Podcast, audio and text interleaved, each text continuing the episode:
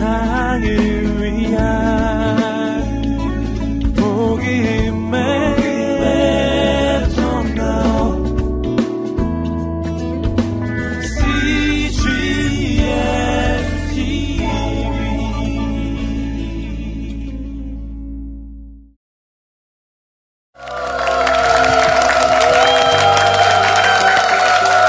좋습니다. 안녕하세요. 저는 행복하게 매일매일 살려고 노력하고 있는 전효실 코치입니다. 저를 딱 보셨을 때 어디선가 본 듯하기도 하고 그런데 또 콕 집어서 뭐라고 얘기할 수도 없고 아 제가 여러분의 그 답답함을 풀어드리겠습니다. 저는 지금으로부터 20여 년 전 91년도 대학 개그제 KBS 대학 개그제 은상 은상 은상 은상 출신 아, 개그우먼인데요. 어, 20여 년 전에 쭉 활동을 하다가 소리 없이 사라졌어요. 이유는 단 한 가지죠. 못 웃겼습니다. 아, 그 20여 년의 삶 가운데 하나님이 저를 인도하시고 또 새로운 꿈을 꾸게 하신 이야기들을 좀 나누어 보려고 해요.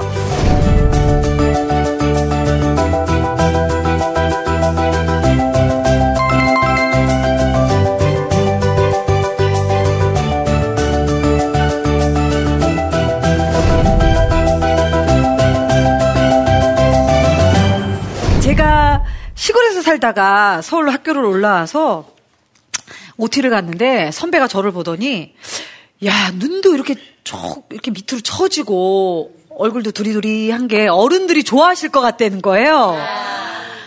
그래서 개그맨 시험 보지 않을래? 얘기하시길래 서울 구경도 할 겸 또 빵도 사준다고 하고 열심히 준비를 했어요. 그런데 개그제 나가는 당일날 선배가 연락이 없는 거예요. 나중에 방송국에 갔는데 연락이 늦게 왔어요. 본인이 일이 생겨서 못 온다는 거예요. 그래서 저 혼자 봤습니다. 둘이 연습을 했는데 어떻게 보면 그때도 제 인생의 어떤 선택의 기로였던 것 같아요. 선배가 없었기 때문에 제가 개그맨 시험을 포기할 수도 있었고 뭐 안 봐도 상관없잖아요. 근데 두려움은 있지만 어, 한번 해볼까? 도전할 수도 있었던 그 선택의 기로에 서서 저는 후자를 선택했어요. 혹시 시험 보러 나가면 개그맨 심영래 씨도 있을 것 같기도 하고. 그래서 나갔어요. 그래서 제가 그때 나가서 은상을 탔는데요. 1차, 2차, 3차에 걸쳐서 은상을 탔는데 잠깐 보여드릴게요. 이거 어디서 공개 안 하는 겁니다. 이런 거예요. 안녕하세요. 오늘의 날씨를 알려드리겠습니다. 오늘의 날씨는 맑았다가 흐렸다가 맑았다가 흐렸다가 전등 번기가 불면서 너무나 신선한 개그죠? 제가 이거에서 은상을 탔어요. 근데 지금 생각해보면 와 그때 내가 어떻게 은상을 탈 수 있었을까? 제 안에 어떤 꼭 웃겨야 돼, 상을 타야 돼라는 그런 압박감이 아니라 어떤 자유함이 있었던 것 같아요. 근데 이제 은상을 타고 개그맨으로 데뷔를 해서 뭐 연수도 안 받고 바로 부채도사, 뭐 유모일번지 봉숭학당에 투입이 됐어요. 은상으로 데뷔는 했는데 아 여기서 중요한 포인트는 국민의 MC 유재석 씨 장려상이었습니다.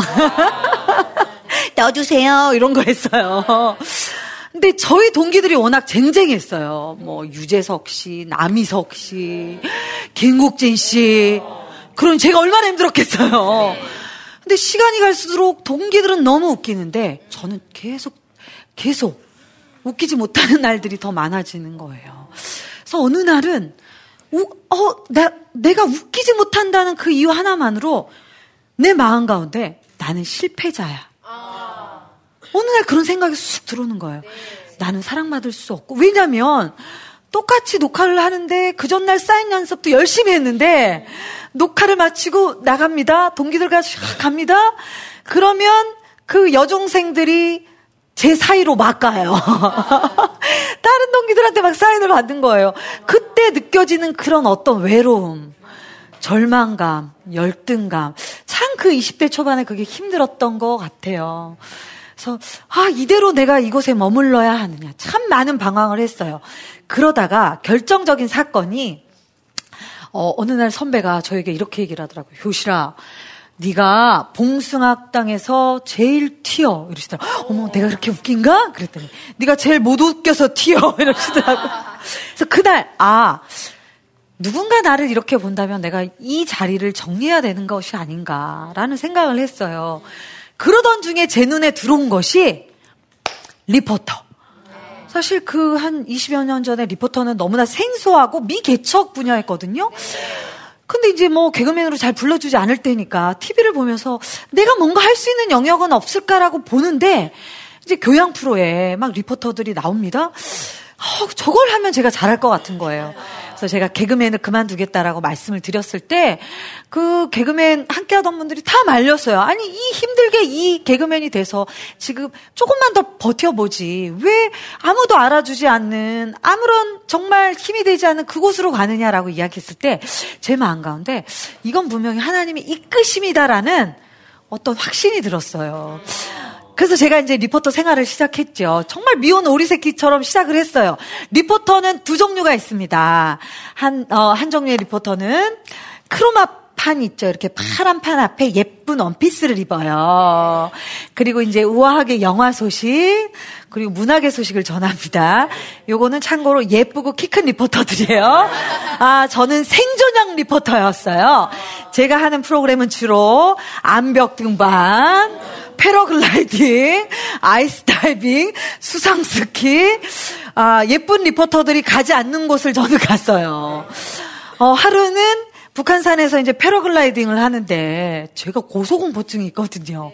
근데 이제 제가 해야 되니까 저는 이걸 성공해야만 그 다음 주에도 또 리포터로 살 수 있는 거예요. 정말 벌벌벌벌 떨고 뛰어내렸는데 훈련을 받고 뛰어내렸는데 그때 마침 바람이 역방향으로 분 거예요. 나무에 걸렸던 거 아니에요? 오, 정말 정말 죽을 뻔했어요. 또 한 번은 한탄강, 철원 한탄강에서 아이스 다이빙이라고 들어보셨나요? 네. 얼음을 이렇게 동그랗게 조각을 내요. 네. 그리고 그 안에 들어가는 거예요. 아주 무시무시하게 추운 겨울날, 그리고 바닥에 점프를 하고 올라오는 건데, 이쁜 리포터들 안 갑니다. 제가 갔지요, 제가. 그날따라 또 너무 추운 거예요. 갔더니, 저는 이제 K본부죠. 뭐, S본부, M본부, 이제 스포츠 전문 기자들이 온 거예요. 위험한 경험이니까. 근데 남자 스포츠 기자가, 자, 제가 도전을 해보겠습니다. 들어가더니 10초 후에 다시 올라오는 거예요. 너무 물이 흐리고 수심이, 그러니까 물 온도가 너무 차서 도전하기가 어렵다는 거예요. 저는 어떻게 했을까요? 저는 생존형 리포터예요. 전 포기하면 안 되는 거죠. 막 피디가 말리는데도 들어갔어요. 왜냐면 그때 제 마음 가운데 이런 것이 있었던 것 같아요. 제가 개그맨으로서 실패를 경험했잖아요. 여기서 실패한다면 내가 또다시 무엇인가 할 수 있을까?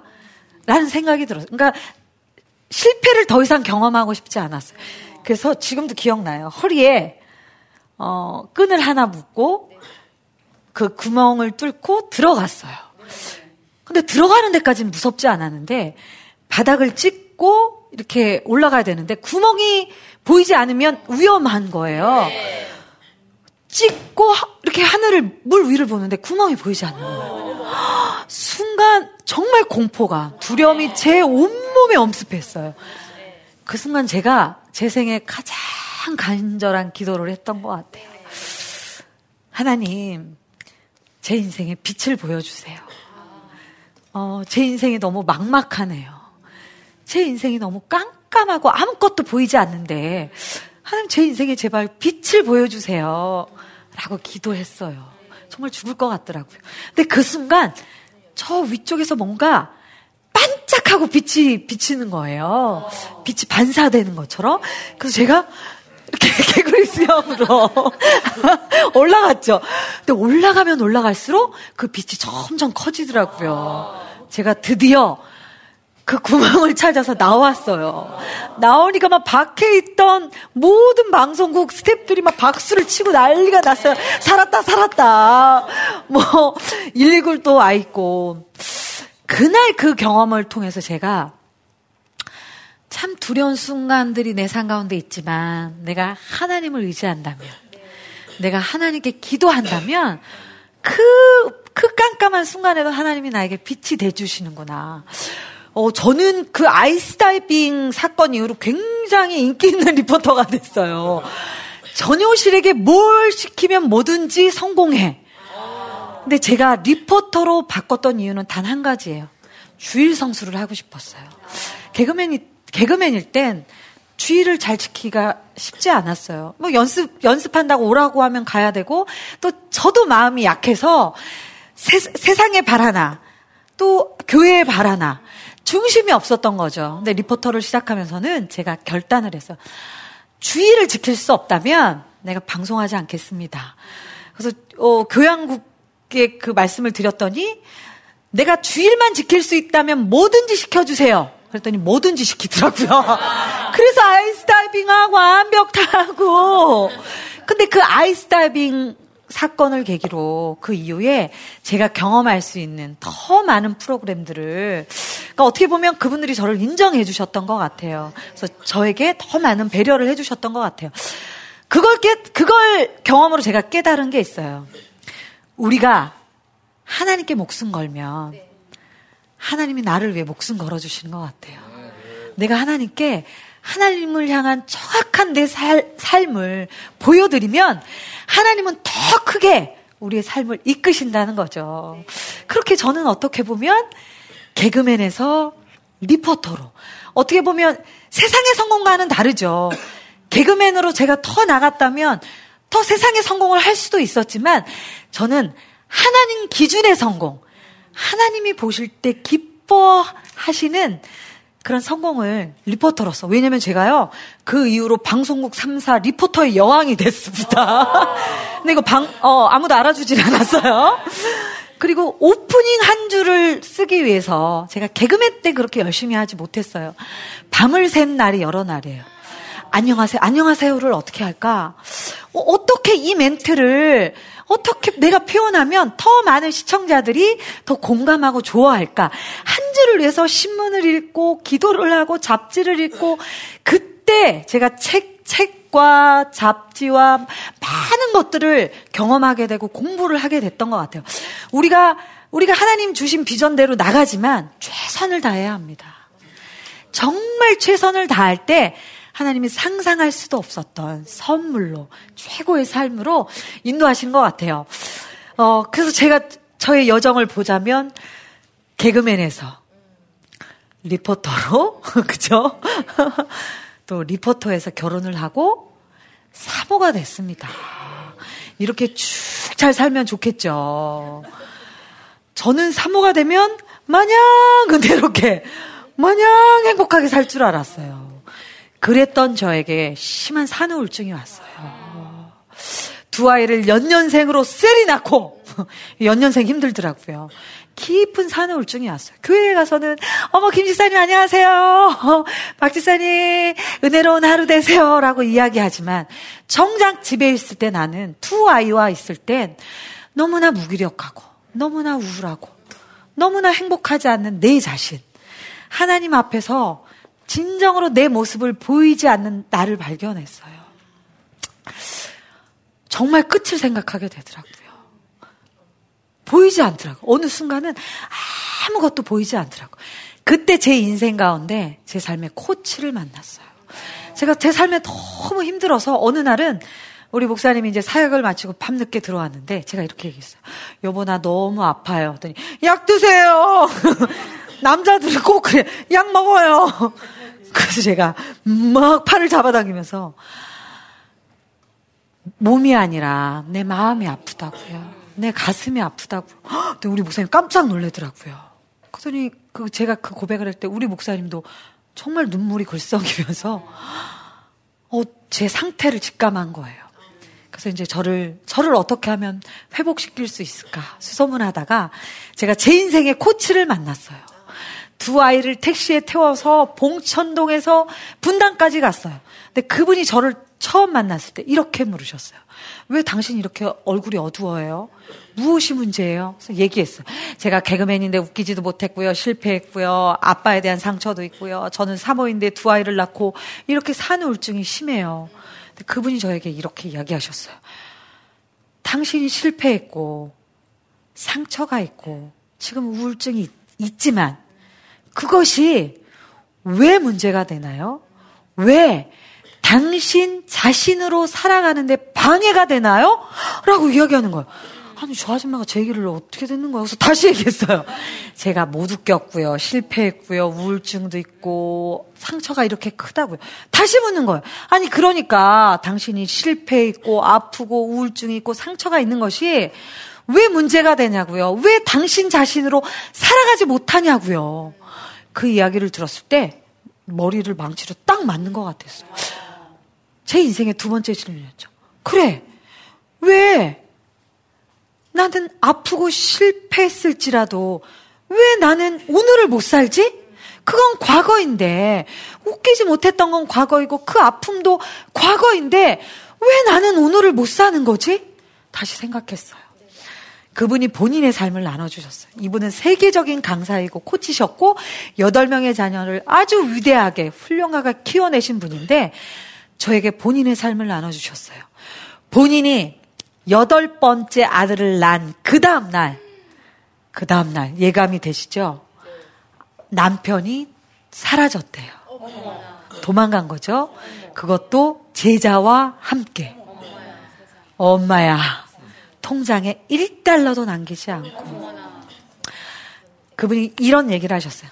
그때 내가 어땠을까요? 정말 삶을 정리하고 싶은 그 순간, 그 여덟 번째 아들을 안고 부르르 떠는 삶의 그 실패와 분노감에 정말 얼찌할 바 모르는 그 순간 하나님의 음성이 들렸대요. 제니야, 왜 울고 있니? 무엇이 문제니? 남편이 떠나갔잖아요. 제자가 배신했잖아요. 자녀는 8명인데 통장에 1달러도 남겨져 있지 않잖아요. 하나님이 그 제니 여사의 가슴에 이야기하셨대요. 남편이 떠나가고 제자가 배신하고 통장에 1달러가 남겨져 있지 않아도 나는 변함없는데 나는 너를 사랑하는데 나는 너를 은혜 주기 원하는데 너는 무엇을 보고 있는 거니? 그날 그 제니 여사님이 무릎을 꿇으셨대요. 하나님 그렇습니다. 내 삶에 어떤 어려움이 어떤 아픔과 고난이 올지라도 하나님이 나를 사랑하신다는 그 이유 하나만으로도 하나님이 변함없이 나를 이끄신다는 그 사실만으로도 나는 다시 일어서겠습니다. 그리고 저에게 이야기하셨어요.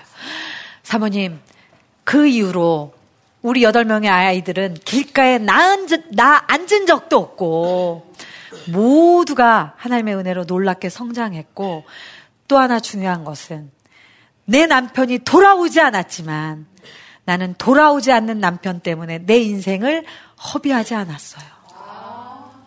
그분의 메시지가 제 인생 가운데 너무 놀라운 메시지였어요. 떠나간 남편 때문에 내 인생을 허비하지 않았어요. 그리고 나는 그 떠나간 남편을 향해 꼭 돌아와야 해라고 요구하지 않습니다. 라고 이야기하셨어요. 어떻게 보면 그분의 그 순종이, 그분의 그 아픔이 하나님의 그 이분을 디자인하신 모습으로 이끄시게 하셨던 것 같아요. 그날 저도 무릎을 꿇었던 것 같아요. 내가 아픔이 있고 상처가 있고 연약함이 있고 우울감이 있지만 하나님이 나를 사랑하신다면 하나님이 나를 변함없이 세상은 나를 실패자라 이야기하고 연약하다 이야기하고 할 수 없다 이야기하지만 하나님이 나를 사랑하신다라고 말씀하신다면 두려울 것이 없다라는 생각을 했어요. 그래서 저는 일어섰고, 그래서 저는 지금 사모이면서, 코치이면서, 방송인으로 살아가고 있어요. 인생은 나무인 것 같아요. 개그맨일 땐 제가 개그맨의 나무, 리포터일 땐 리포터의 나무, 사모일 땐 사모의 나무. 지금 또 저는 또 삶의 life 코치로 또 다른 나무로 살아가고 있잖아요. 우리가 인생을 한 나무가 아닌 울창한 전체 숲으로만 볼 수 있다면 내가 사과나무에서 하나님이 또 말씀하세요. 아들아, 이제는 배나무로 이동해야지? 그럼 넘어가는 거예요. 넘어갈 때 아플 거예요. 사과인 게 편하죠. 근데 또 다른 나무가 되어야 되는 거예요. 그럼 또 열매가 맺힙니다. 그럼 하나님이 또 말씀하세요. 나라, 이제는 잣나무로 이동해야지. 하나님, 그냥 배로 살고 싶, 넘어가야지. 그럼 또 우린 넘어갑니다. 그때는 알 수 없지만, 그때는 왜 하나님이 내 삶을 이렇게, 이렇게 이끄시는지, 왜 답이 나오지 않는 이, 이 방법대로 나를 인도하시는지 알 수 없지만, 우리는 먼 훗날 알 수 있어요. 하나님이 전효실이라는 숲을, 그 이름의 숲을 이루기를 원하신다는 걸. 그리고 그 숲에 수많은 사람들이 와서 쉼을 얻고, 하나님을 만나고, 그리고 내 삶의 스토리를 통해서 내가 만난 그 하나님을 그 모두가 만나길 원하신다는 걸 우리가 알 수 있습니다. 가슴에 손을 얹어 보세요. 그리고 눈을 한번 감아 보실까요? 오늘의 주제는 후에마이입니다. 후에마이. 후에마이. 후에마이. 후에마이. 나는 누구일까요? 나는 누구일까요? 세상에 수많은 이름들이 있어요. 나를 향해 부르는 엄마이고, 아빠이고, 아내이고, 뭐 여러 가지 네임들이 있어요. 그리고 부정적인 언어들도 있어요. 연약하고, 실패했고, 낙심했고, 버림받고, 우울했던 이름들도 있어요. 하지만 지금 이 순간 여러분 결정하시기 바랍니다. 세상에 주어진 이름이 아니라 세상이 말하는 이름이 아니라 하나님이 여러분을 향해 부르시는 그 이름은 사랑하는 아들아, 사랑하는 딸아, 존귀한 자녀야. 내가 너를 사용하고 이끌 것이며 너를 통해 수많은 사람들을 나의 품으로 인도할 것이다 라고 말씀하십니다. 이제부터 여러분의 이름은 후에마이, 후에마이, 후에마이. 하나님이 지어주신 놀라운, 위대하고, 아름답고, 존귀하고, 가치 있는 하나님의 자녀의 이름입니다. 여러분 눈을 뜨시기 바랍니다. 아, 짧은 시간이었지만 제가 제 삶을 나눴습니다. 제 삶을 통해 제가 얻어진 메시지는 내 인생의 모든 순간들은 필요했다라는 것입니다. 그것이 아픔이고 고난이고 정말 상상할 수 없는 두려움일지라도 그 순간들을 통해 하나님은 나를 빚으셨고 새로운 이름으로 뉴네임 새로운 세계로 우리의 삶을 이끄시기 원하신다는 것입니다. 오늘 그 하나님이 말씀하시는 그 이름으로 하나님이 정말 붙여주시는 그 이름으로 여러분 살아가시길 원합니다. 자, 손을 올리시고요. 나는 내가 너무 좋다 박수를 칠 텐데 이렇게 치도록 하겠습니다. 오빠으로 나는 아셨죠? 시작. 나는 내가 너 무 좋다. 자, 요거를 완성된 거로 하겠습니다. 완성된 박수로. 자, 박수 준비, 얍! 하시는 거예요. 박수 준비, 야! 나는 내가 너무 좋다. 시작! 나 는 내 가 너무 좋다. 나는 내가 너무 좋다. 나는 내가 너무 좋다. 박수 한번 칠까요?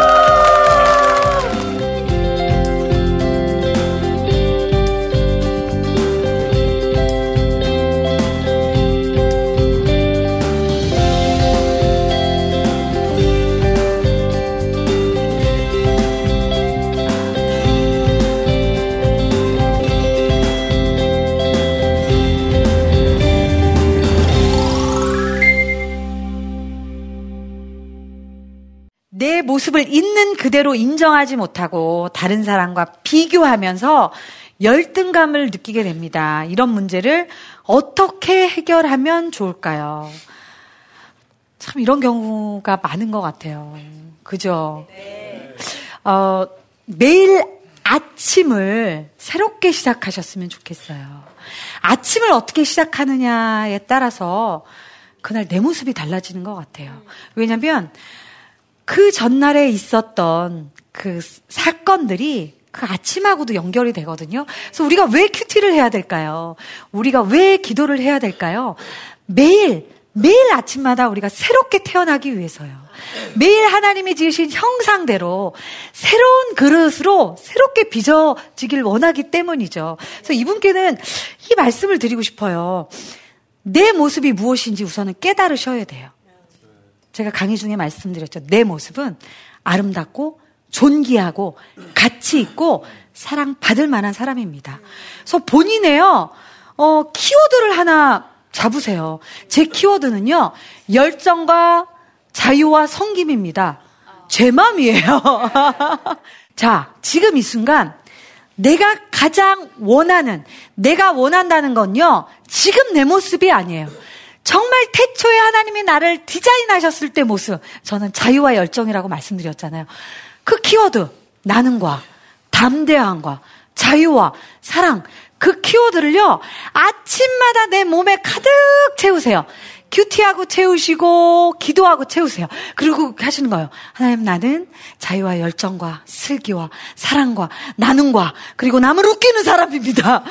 이렇게 가득 채우시는 거죠. 아침을 새롭게 시작하시기 바랍니다.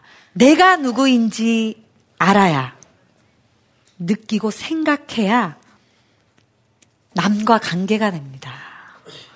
내가 누구인지를 알아야 하나님이 주신 그 비전을 제대로 해석할 수 있습니다. 그래서 여러분 매일매일 산 가운데 물론 고난과 아픔과 두려운 순간들이 참 많지만 아침마다 새롭게 우리를 회복시키시는 그 하나님을 의지하면서 나는 누구인가? 나는 누구인가? 나는 위대하고 존귀하고 가치 있고 사랑받을 만한 하나님의 자녀 되심을 잊지 마시기 바랍니다. 후에마이 여러분 사랑합니다. 축복합니다.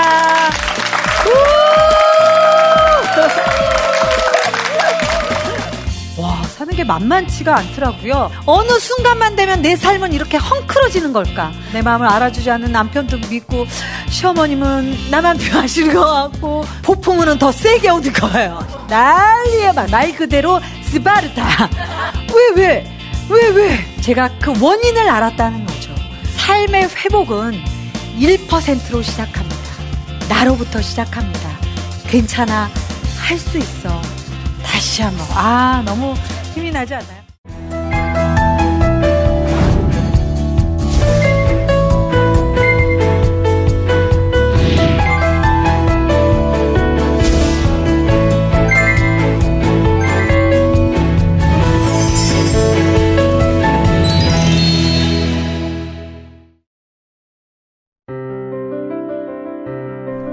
안녕하세요. 저는 사우디아라비아에 살고 있는 김정미입니다.